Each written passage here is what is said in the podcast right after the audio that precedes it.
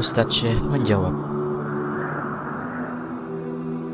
Bismillahirrahmanirrahim. Laki-laki tidak boleh pakai emas dan juga tidak boleh pakai sutra. Sutra murni loh ya. Tapi kalau sutranya bercampur, bercampur dengan sesuatu biasa, kain biasa ya. E, dan memang sutranya tidak terlalu banyak, lebih banyak kain biasanya, maka tidak masalah. Tapi kalau murni sutra ya, murni sutra atau emas, memakai emas itu memang adalah haram. Kenapa Pak Ustadz?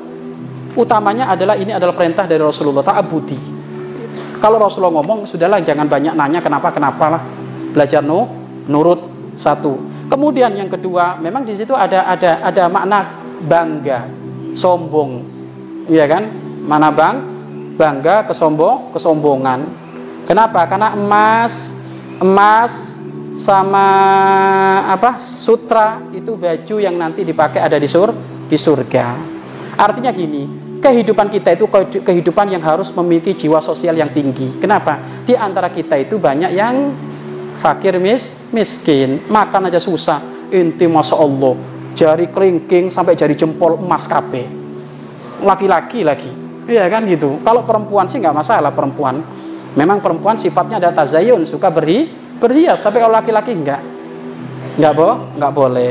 Kemudian ada lagi yang mengatakan kenapa kok diharamkan, karena di situ mengandung penyakit, katanya emas itu kalau sering dipakai itu nanti menjadikan sebab penyakit apa? Lupa saya penyakit apa itu ya. Sehingga nanti menjadikan sebab orang itu kurus, lesu, bawaannya males, lemah, ya kan? Kurus, ya. Loh, perempuan kok enggak Pak Ustadz, tambah gemuk pakai emas, ya kan? Perempuan pakai emas satu kilo enggak kurus tambah gemuk.